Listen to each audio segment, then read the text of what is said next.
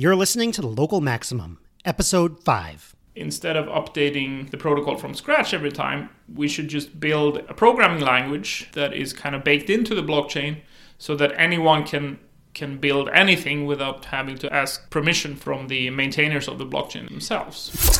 Time to expand your perspective. Welcome to the Local Maximum. Now, here's your host, Max Sklar.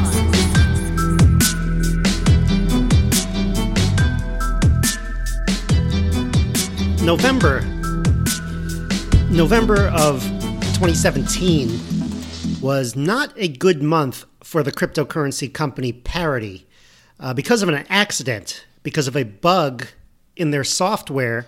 $280 million of their users' money had been locked away forever, essentially destroyed. Talk about crisis communication. I don't want to be the guy in charge of that. Uh, now, this money this value was stored in the cryptocurrency Ethereum. Ethereum is one of the most important new cryptocurrencies out there. It's currently number two to Bitcoin, and it's been so for a while. And its importance can't be understated. Ethereum specializes in decentralized smart contracts. And before you glaze over, these are essentially computer programs that run on the Ethereum network. And once they get going, uh, they can't be shut down. There's no company to go to, there's no refund, there's no court. It's just code. Now, all of these things I mentioned can be written into the code. You can have, you know, uh, ways of, you know, say having a bunch of people who are, um, you know, having someone able to override or two people being able to outvote one and so on and so forth. But all code has bugs. And in the case of parity, that bug that mistake led to a very large and total financial loss. And if you had just heard that, and the media love to sensationalize these stories, uh, you're the type of, and uh, if you're the type of person with no sense of curiosity, no sense of adventure, then you might say, well, why would I want to deal with this kind of thing? Why should people fool around with something so dangerous? But that's the thing. If you look at all of the great innovations in history, most of them have been extremely dangerous to handle at first, uh, but unlocked tremendous value and trend- tremendous potential in the end. I mean, let's start with something basic. Let's start like when human learns how to handle fire, or when the first person figured out how to domesticate animals. You know, it wasn't like a cute little puppy; it was a ferocious wolf, and someone's like, "Okay, well, you know, we're gonna have to." Uh, live with this thing and uh, see if that, see how that works out. Um, I'm sitting right here about a mile from the Brooklyn Bridge that opened in 1883. The chief designer of that bridge died from being injured while working on the bridge, and that bridge is still operational today. Um, now, in this particular accident at Parity, uh, it's very mild by comparison. Nobody got hurt. Uh, actually, no wealth was lost at all. No buildings burned down, no knowledge was lost, no physical products were destroyed. Uh, in fact, Ethereum just got a little bit more rare because of the incident. So you can say that the wealth was actually transferred uh, from the owners of these wallets to the owners of Ethereum in general. So, this wasn't the first time there's been a smart contract accident. If you don't believe me, look up the DAO, DAO, and it won't be the last time there's been a smart contract accident. But with each step, the people working in this space are figuring out best practices and are getting better and better at it. And eventually, in the next decade, I believe, we're going to see some incredible consequences of their work. You know, uh, people were very skeptical of cryptocurrencies several years ago, they still are, uh, people said that nobody would understand cryptocurrencies. Well, I don't think, I think people still don't understand it, but they're just more used to it existing. Remember, one time people assumed that you had to be a technical wizard to use the internet. If you look up one of those, uh, there's an old interview of, I think it was David Letterman with Bill Gates, and he, he treated like, you know, going on the internet is, oh, you're some technical wizard because you can access a website. Not that Bill Gates is a technical wizard, but you know, uh, they, they treat it like if, if you wanted to like you know uh, own a modem and get a modem working, that was uh, that that that was uh, you know required you to be some kind of a, a technical wizard. So I want to shed some light onto what's going on in cryptocurrency today. And to that end, I'm going to talk to Christian Lundkvist. And specifically, we're going to talk about Ethereum and Bitcoin and smart contracts and some of the applications that are going to be coming out of that um, and that will change the world. Now, there's a lot of noise in this space, in case you haven't noticed, and there's a lot of people who will get on YouTube and basically say anything. Some are great and some are not so great. Uh, but this is someone who is actually working in the space and actually understands it inside and out. You can always turn on the TV and hear from a professional pundit. They, they sound nice, but you'd be lucky if they're right as often as a broken clock. Now, I've known Christian for several years. He's been right on just about everything. So I'm really glad that he agreed to come on the local maximum and try to help us understand what's going on with Bitcoin and Ethereum. Christian started his career as a mathematician doing research in algebraic geometry, followed by a deep dive into quantitative finance, developing and implementing derivatives pricing models at Bloomberg. After venturing down the Bitcoin rabbit hole, he discovered Ethereum and joined ConsenSys.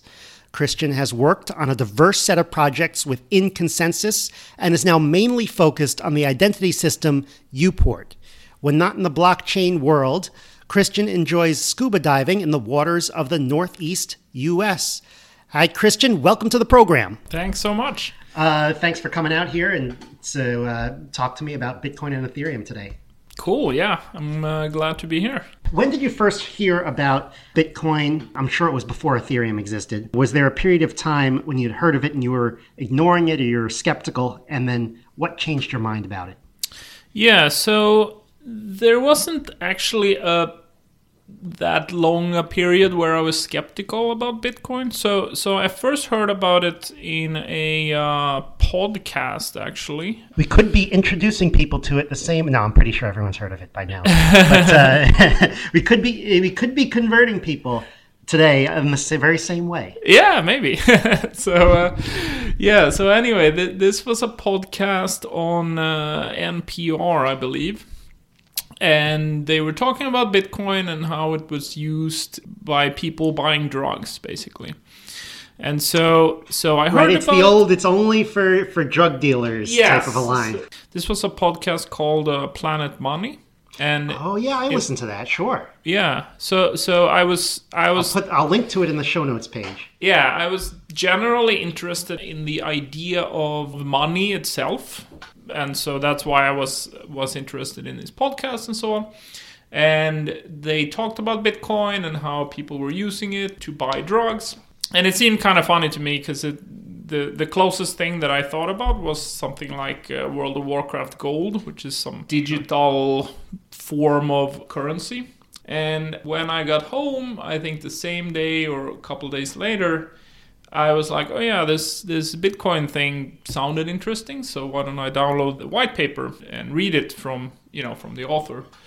And after having read the white paper, then it was kind of this light bulb moment, like, wow, this is something extremely powerful and and new, and you know, this has the potential of becoming uh, quite a big thing. Yeah, world changing. I, you know, I think we're all pitched all the time on such and such is going to be the next big thing, and you kind of get jaded after a while when everybody says, "Hey, read this thing. It's it's going to be the next big big thing." So I think it's, um, you know, in theory, you're like, "Oh, okay, I, I read this paper and and I was converted," but in practice, it's actually a lot harder to pick out the interesting new technology than than you would think because there's so much false promise out there for a lot of things. I think that's why people are skeptical. A lot of Yeah, yeah, I, I agree with that, and and it's interesting because for a long time I've been like interested in technology and the future and and all this, but when I read the Bitcoin white paper, it was really like, wow, this this just came out of left field. I I hadn't been exposed to these ideas before.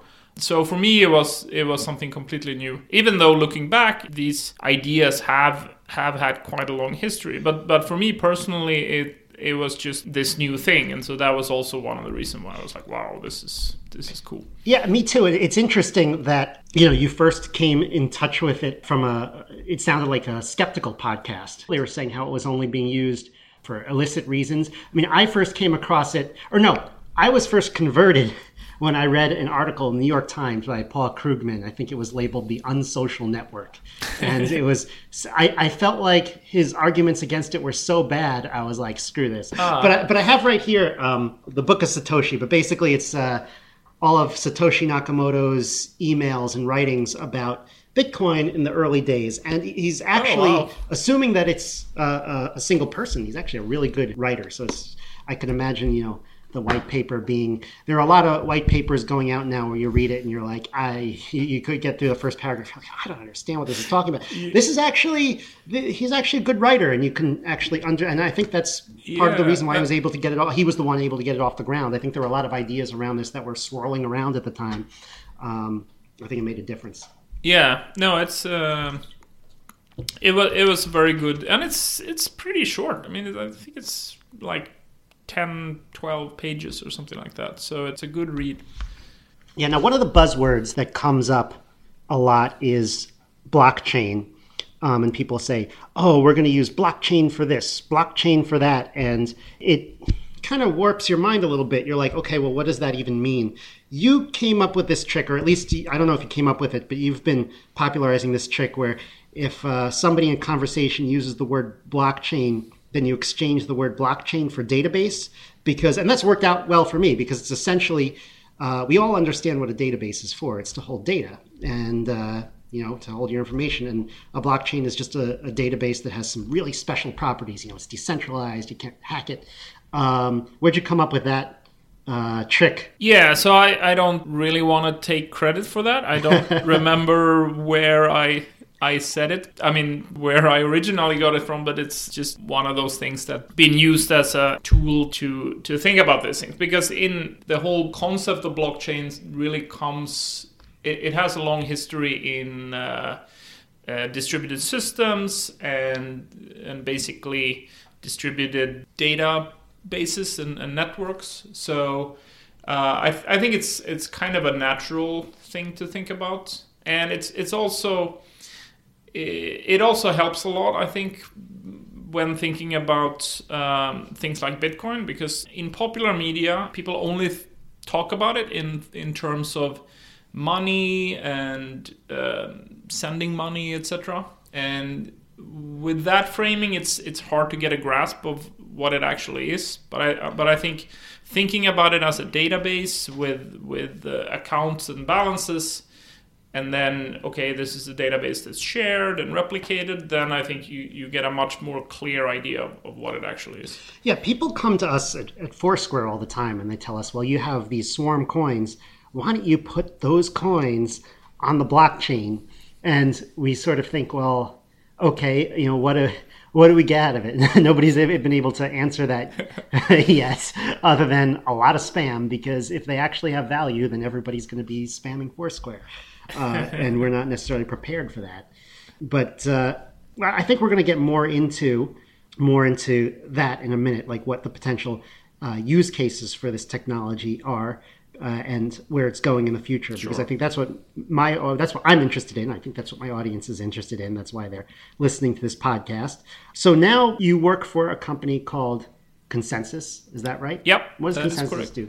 so ConsenSys is a uh, we sometimes call it a venture production studio Okay. where we uh, uh, incubate um, projects around specific blockchain or uh, mainly ethereum use cases and then these these projects uh, hopefully grow and turn into their own businesses which can then be spun out to independent entities Right. So you started out looking at Bitcoin and you said Ethereum, that's an interesting one too. Now, I want to make it clear that's two big hits on your part because there are all these coins coming out. People ask me, how many coins are there? How many cryptocurrencies are there? And I'm like, I don't know, like thousands, infinite, you know, but there are really only a few that matter. And I know you spotted Ethereum even before it was launched as this is going to be an important one. How did when did you first see the plan for Ethereum and what about it did you find so compelling as compared to all the other coins that were coming out even at the time? Yeah, so I, I was working in Bitcoin in 2013. So Right. I, I was dabbling in some open source um, development around Bitcoin. Like I, I created my own Bitcoin wallet and so on. And one of the libraries I used was uh, created by uh, Vitalik Buterin. Okay. And he he later on uh, went on to to create Ethereum. So wait a minute. How, say that again. One of the wallets you used was created by Vitalik, So and Vitalik was what nine at the time. how, old, how old was he? I, I think he was. mm, I think he was nine, 18 or 19. He was eighteen. at, Okay. at the time. Um, so he had a, uh, a Bitcoin uh, library That's pretty impressive. called uh, yeah. called um, Pi, uh, Pi Bitcoin Tools, I Yeah. believe. Um, and so I used this for um, for my own um, wallet that I created. yeah. And so I was kind of in touch with him and through this project. And so that's that's why I knew that, that he was also working on uh, on Ethereum. And so the the thing about Ethereum that really interested me was that he was looking at other projects in the Bitcoin space. So there so there was this uh, this notion of uh, meta protocols on top of Bitcoin. So one of them is uh, Mastercoin, for instance. So Vitalik was was wor- working on Mastercoin. Yeah. Uh, What's a meta protocol?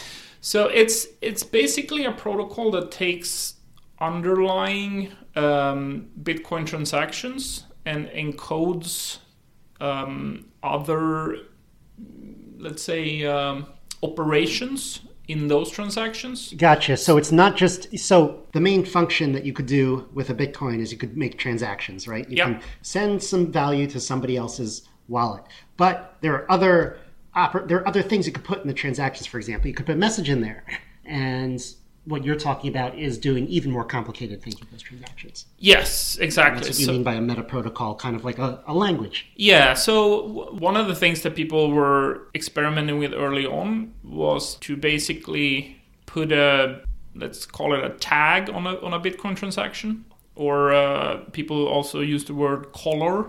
Right. So- I remember that phrase, colored coins. yes, exactly. So this is a way to create other coins on top of Bitcoin by using uh, like a little tag inside the the uh, transactions.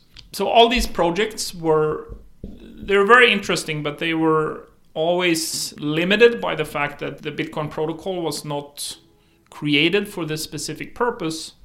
And so Vitalik was his view was that we should create a blockchain where we integrate basically a general purpose programming language so that we can on top of the ethereum protocol create any type of, uh, of construct. Because the, the way that this had been done in in uh, in mastercoin for instance was that okay you have one uh, one specific function is this colored coins for instance. Another type of function is um, let's call it an exchange functionality where you can exchange these these colored coins for for each other Okay. and then maybe you have uh, other ones but every time you create a new function you have to update the protocol from from scratch Right. and so so vitalik's view was that instead of updating the protocol from scratch every time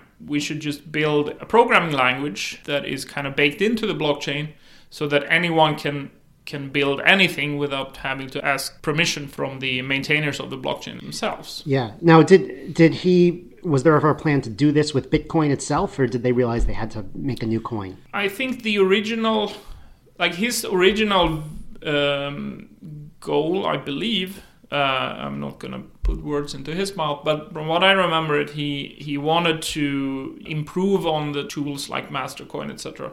But it just proved too um, too difficult. So it was that's why he decided to do like this clean slate approach and make the protocol include this type of programming language uh, from scratch. Okay, Yeah. so we've already established we've got Bitcoin where you've got transactions of value, and uh, there are some things that you can do with these transactions other than just sending value. And we have Ethereum, where you can also have wallets where you send value, but there's a lot more that you can do with it. So it seems like there's a lot of overlap between these two coins. And so I think what people want to know is can you give some specific examples of different things that people would want to do with either Bitcoin or Ethereum and why you would choose one over the other? Um, that's a good question. So I think if you only want to send value, then Bitcoin is a is a good choice for that. And so one one thing that in my mind differentiates Bitcoin and Ethereum is their architecture and also the kind of philosophy by the by the different developers. So so Bitcoin is a simpler protocol, and okay. that also means that um, it's arguably more robust. It's been battle tested for longer, um, whereas Ethereum is quite fluid and nimble in in its uh, um, development community.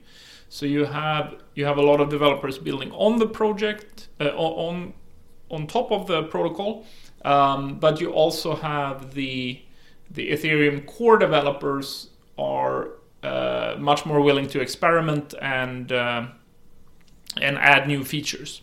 And so so this is kind of a a um, philosophical difference a little bit. Like you can uh, you can argue that it's still early days, so it makes right. sense to do a lot of experimentation and so on. Whereas um, a lot of Bitcoin proponents are are saying like Bitcoin is supposed to be this like sound money. It's and, the rock solid and, gold of uh, yeah, uh, cryptocurrency, like like the, the the digital gold and so on. And so yeah. it, it should do one thing and do one thing well. And yeah, I, I, think there's there's definitely room for for both of those philosophies and, and technologies. Yeah, you know, a lot of people have criticized uh, the Bitcoin community because uh, in recent years, it's been sort of difficult to do very small, frequent transactions. I think they're going to get there. I think they have a lot of second layer solutions coming down the pipe that are going to solve this eventually. People don't understand this is a. Uh, I think this is like a two decade project to rein, reinvent the monetary system of the world. And we're right in the middle, smack in the middle of those two decades. But uh, I think the interesting stuff kind of happens at, at, towards the end of the process. Um, yeah, I agree. But let me let me ask you a question. You've been working in Ethereum for a while now. What are some of the most compelling projects that you've seen so far uh, when it comes to Ethereum? What do you think is really going to be a, a game changer? Yeah, so that's that's a great question. So I guess I start with the projects that I'm working on myself. So so at ConsenSys, I'm spending most of my time working on a uh, project called uh, Uport. It's an um, digital identity system, and so the the basic idea there is that um, currently identity systems are either um, siloed in apps. So in one app, you have a username and password, and that's your identity for that app. Right. In another app, you have another username and password, and, and they yeah. don't talk to each other. And then in practice, but, I just say forgot password. Exactly. so, so that's that's the that's the other thing that you can use uh, something like Google or Facebook to to log into sites, and right. now we have one form of interoperability but it's all owned and controlled by by a single entity, and that's you know that that's not good for uh, for many use cases. Like you you you don't want to have let's say a, a country using Facebook for their uh, national voting, for instance. Um, yeah. So or what, some individuals might not want to rely on Facebook if they don't have to. Yeah, exactly. So what what uh, these blockchain based identity systems, uh, the promise of that is to have is to have the the blockchain as like a core trust layer that can um, ideally replace things like certificate authorities as a uh, as a root of trust, and then use that to have very um, very interoperable identities that can still be owned and controlled by the individual. So similarly to how how a Bitcoin can be owned and controlled by an individual. These types of identities can be owned and controlled by a by an individual. So there, there are still many questions around scaling and, and so on, and so so it's still early days, but but I'm excited about the potential of that. Do you think one of the things that that I had to learn is how to safely um, safely keep your private keys, your information? Is that something that that you know we're going to have to the the world is going to have to kind of be retrained on. Where we have this weird thing right now where we sort of memorize our passwords, we write them down all over the place and hope for the best, and then sometimes they get hacked and we change our passwords. I feel like if we did move over to a thing where you have like you know your private keys in a safe that you know generate uh, that generate passwords, and if one gets hacked, you can create another one. I feel like it's a better solution overall, but it's it would be hard to get everyone to do this properly. Yeah, I, I, think that's a great point. I think it's one of the uh, most difficult problems in in the cryptocurrency space right now is this idea that um, you use these private keys, which are basically very long passwords. Um, you use them to interact with the blockchain, but if I have a Bitcoin that's controlled by a pri- private key and I lose that key, then now I've I've lost um, control over that Bitcoin. So, right. um, and I think this That's, this yeah. is something where we're gonna have to have um, a lot of work on user experience and things like key recovery systems, which is something that that I think a lot about and and a lot of other people in the space think about, but it's it's still very early days for that. Yeah. Did you have another example? Uh, yes. So one project that I'm very excited about is called um, Gnosis. So it's a uh, prediction market. Okay. And uh, so this is this is the idea that you can make a uh, basically a bet about a future event, and if that event occurs, then you get say one dollar, and if it doesn't occur, you you get nothing. And this this is an extremely uh, interesting mechanism for basically so this allows you to surface information about future events. And I, feel like it's one of those things that is gonna have massive potential that we might not be able to see right now once these kinds of systems uh, become. Yeah. Well, there's massive. I, I, if I'm right, isn't there um, mass? Aren't there massive legal hurdles to doing prediction markets, at least in the United States? So the industry hasn't exactly been taken off. If you want to create your own prediction market, centralized one, um, but perhaps a decentralized one would work. It's also a very hard problem technically because prediction markets can be manipulated very easily, right? But the one that you're looking at, you're saying it has mechanisms where uh, it can't be ma- manipulated very easily. Um, I think depending on the markets, they are easier or harder to manipulate. So you need to have robust, uh, what's called uh, oracles, which are basically uh, ways of uh, inserting information into the blockchain from trusted parties. Right. So if I bet on a sports game and I have an Ethereum contract that says, you know, depending on who wins the game, uh, somebody is going to get get the money. There either has to be some judge or referee that decides, or some you know organization that says, okay, we uh, we got the information about the game. Here's the answer, or you can come up with some other solution that doesn't rely on a single individual. But you don't want a situation where somebody can bet on the thing that doesn't happen and then manipulate it so that it says the thing that didn't happen happened. Yeah, yeah, no, that that's true, and those things will be challenges for uh, for prediction markets. So you you have some rare situations when the information you're betting on is inside the system itself. So we had an example of that where where we could bet on basically uh, mining difficulty. That's something that that the Ethereum system itself can uh, uh, can know about. Right. And so it okay. So, so it's something like a, internal to the Bitcoin, to the Ethereum ecosystem. Yes, exactly.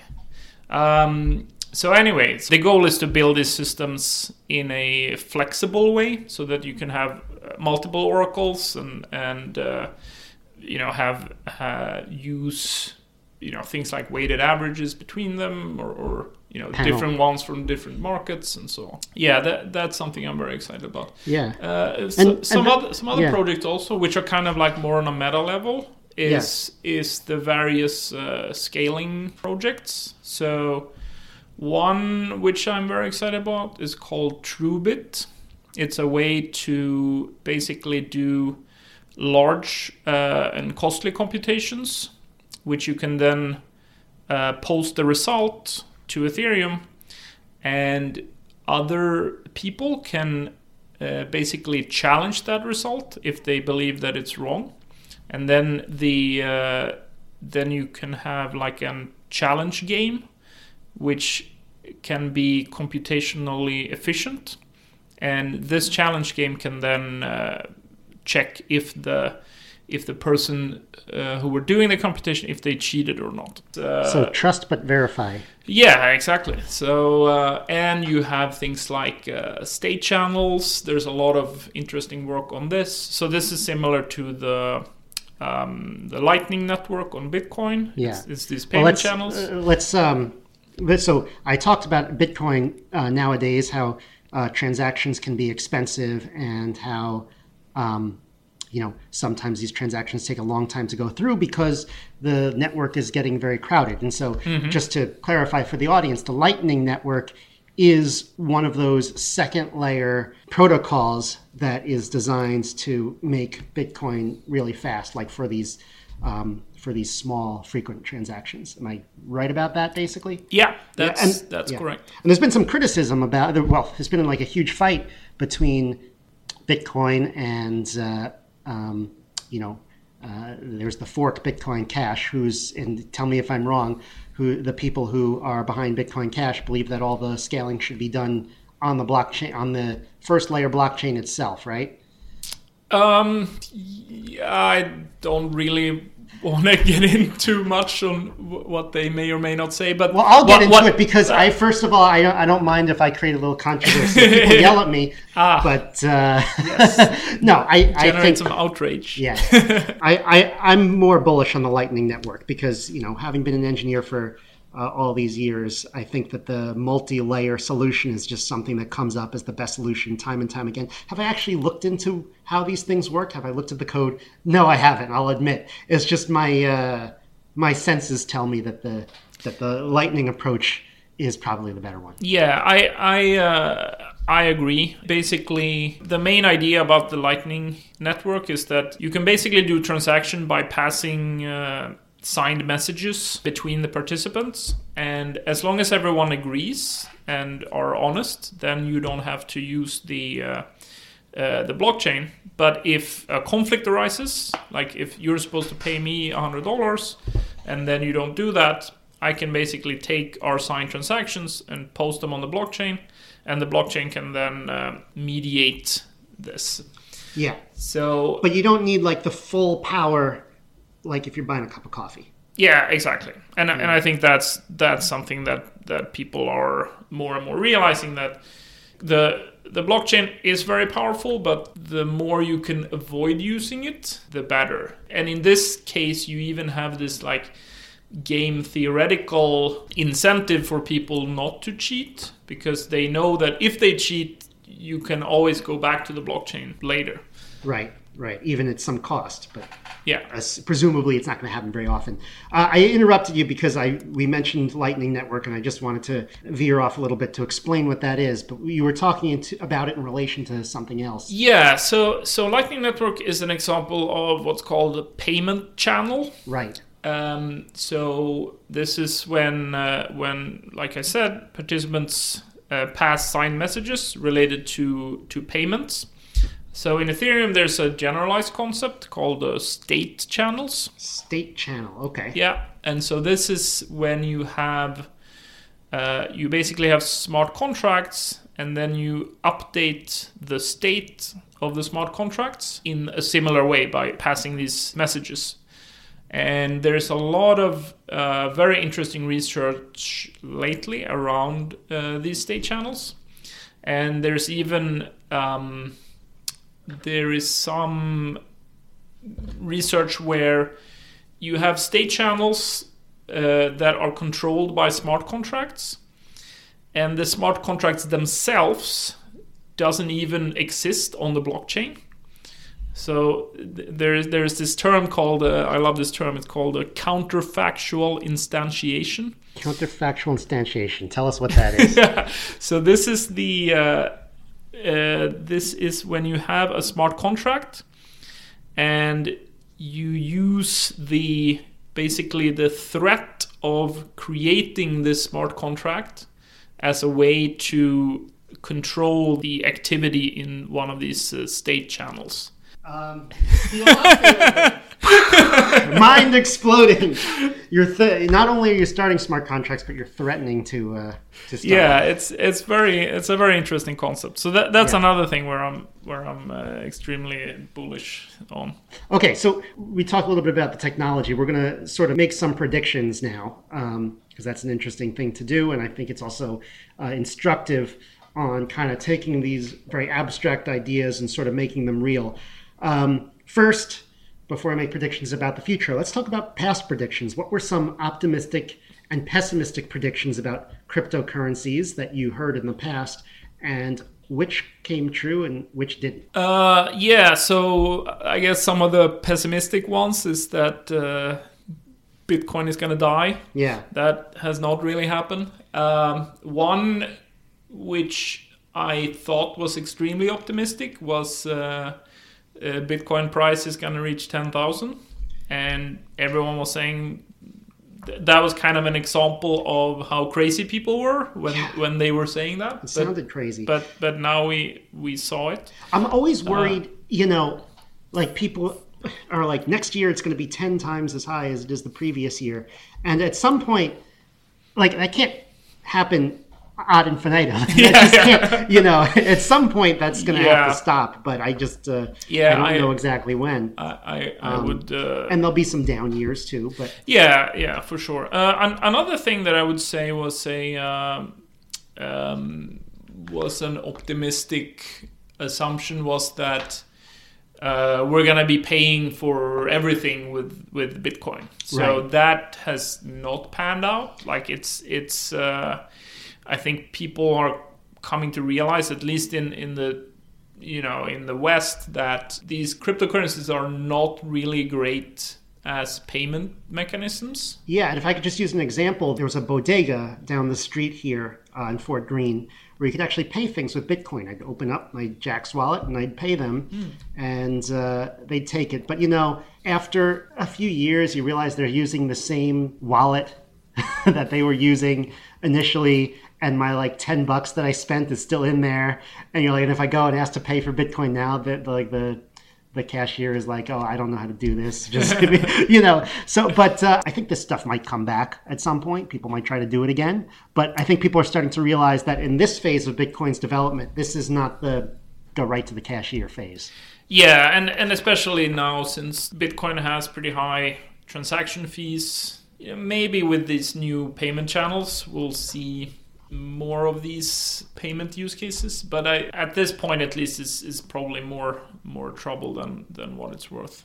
You know, it's interesting. So I get together with a group of people every year or so and make some technology predictions. And when it comes to cryptocurrency, that's the only one where I'm consistently, I think I'm being optimistic, but I'm consistently under hitting the target.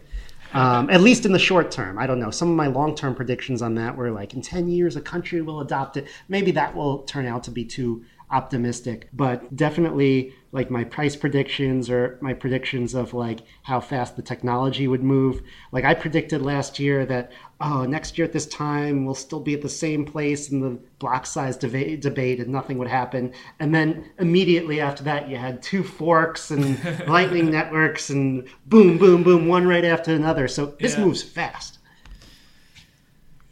So to turn it around, so we kind of established a baseline of what it's like to make predictions and calls in this type of environment. But you, having seen the promise of Bitcoin and Ethereum early on, I think you have some credibility here. So when it comes to the next five years, maybe the next 10 years, uh, or even in the next you know month or a few years, because you probably know personally about some of that because you're building it. Uh, but what changes do you think are coming to the crypto ecosystem? Hmm, yeah, this is very difficult question. So one of the things that I like to see is more of what I call uh, blockchain native, um, like uh, business models or, or applications. So, what I mean by this is that I like to um, make an analogy with the internet. Like in the in the early days of the internet, you had let's say a newspaper and you create a website and you take a PDF of your printed newspaper and you put it on the website. And and now right. you have like news on the internet. But it's kind of still the same as it was before. And when i when i talk about like internet native things that's more like twitter which completely changed what it means to be a news broadcaster now every single human being is a, is a news broadcaster and they broadcast news in, in small snippets so this is like an extreme deviation from the old uh, news model, and and it would have been hard when you saw the first kind of news website to go from there and and uh, and think what what Twitter will be like.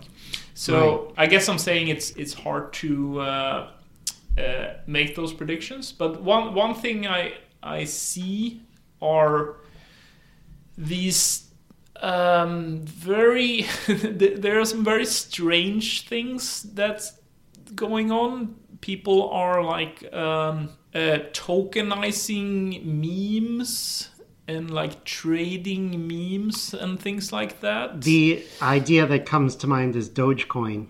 Yes, so Do- Dogecoin is is one example, but you also have these like um, they've been around for a while. These like rare Pepe uh, cards. Okay. Um, and also, uh, you see, let's see. So, and so th- those things are things that I I don't quite understand, and I feel are strange. But I also feel like there are some powerful things there. Another thing that I think will be important is this notion of the uh, attention economy which is this idea that one of the uh, scarce resources that we'll see in the future is uh, uh, people's attention, because we're, we're uh, and that that's already the case, and that's kind of what what Google and Facebook are are monetizing um, right now. Sure. Um, but I I'm interested in seeing how um, how this attention economy and the kind of crypto economy will will merge. Yeah, it's it's interesting the idea of trying to come up with a like a, a blockchain first business model. It's it almost takes a very different way of thinking. If you think about it, Twitter and Foursquare, obviously, we were you know mobile first, and we were able to uh, you know figure out how the product works with mobile devices in a way that previous companies couldn't do. Uh, you do have newspapers online, like you said, but it's not the same as a news aggregating website or Wikipedia is very different than Encyclopedia Britannica online. Yeah. I think it's just going to require a whole different set of thinking. You know, it's very hard to execute on this type of thing in the context of a company that is already uh, centralized, you know, database based company, which those aren't going away, but I, I, think if we come back and have this conversation in five years, we'll have some good answers, but we don't right now. Yeah. So so in the in the more uh, in the more short term, one thing that I will that I think we'll see um, growing in popularity is something called uh, token curated registries. Okay. So this is the idea that you can have a um, what's basically a a list or a ranking that's curated by a community and that community is uh, incentivized by a, uh, a, token so a crypto coin basically so you're building a recommender system it, it's basically a, a recommendation system Um, so this is this general um, this general framework was developed by uh, Mike Goldin, who's a, he's an engineer at at uh, ConsenSys, and uh, it's I like it because it's it's it feels like a very general um, design pattern. It has a lot of uh, it makes sense from a crypto economic perspective, like the the um, uh, the incentive of the actors are are aligned uh, in the system, but it's still uh, it's people are very excited about it, but but it's also still very early days. It, it hasn't quite been tested in the wild yet. Yeah, I feel like I want to build a system where people are incentivized because people want to get their content out there, and it could just be an ad, and so well, there's a mismatch between the content that people want you to see and the content that you want to see, right? And that's why we have a mix of ads and a mix of helpful stuff and then a mix of spam.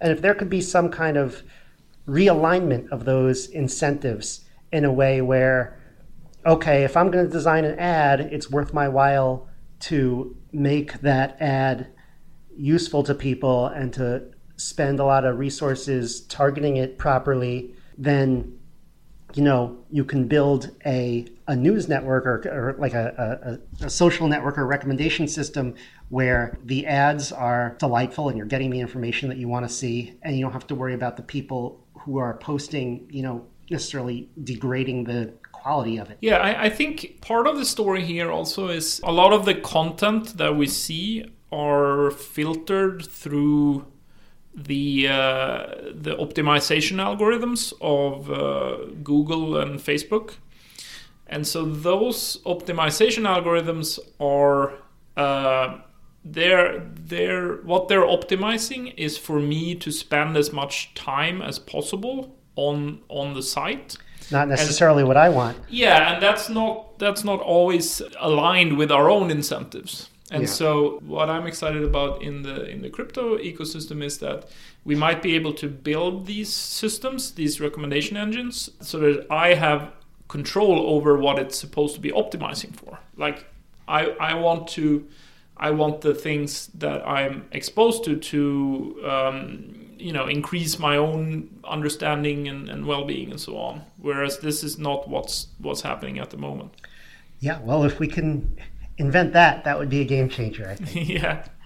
All right. So this is the part of the show where I let you uh, plug anything you want. Yeah. So you can follow me on Twitter if you want. It's uh, Chris Lundkvist, and uh, I have a website together with my uh, wife. It's called uh, whatdoesthequant Um, that has I guess not been updated so much. Uh, I also have a uh, Medium account where I uh, try and publish more in depth um, blog posts, mainly about the Ethereum ecosystems uh, these days. Uh, and that's at the same uh, as my Twitter account, so at Chris Lundkvist. All right, thanks. That's all going on the show notes page. You get linked for all of it. Thank you so much for coming on the show today. Yeah, thanks for having me. All right, before you head out, nobody has been able to crack the last code that Aaron sent out last week. That's 19 letters, I believe, that have been permuted. And I wanted to see if any of you guys can crack that code. You know, it'll be a lot of fun. Well, I put my weight into that and I solved it by merging my human intelligence with the aid of my computer, the artificial intelligence. I'll tell you how I did it and more. If you can crack the code by then and check out my Twitter account for the details, then I'll mention you and your technique on the show. Uh, I think I'm going to do a first next week. It's going to be just me on the program. I have a backlog of interesting articles and topics to discuss. I'm hoping it'll turn out very well, so tune in then. That's the show. If you want to contact me, the host, or ask a question that I can answer on the show, send an email to localmaxradio at gmail.com. This show is available on iTunes, SoundCloud, and Stitcher. If you want to keep up, remember to follow the local maximum on one of these platforms and to follow my Twitter account at Max Have a great week. Feel, feel the power. You're gonna see me shine.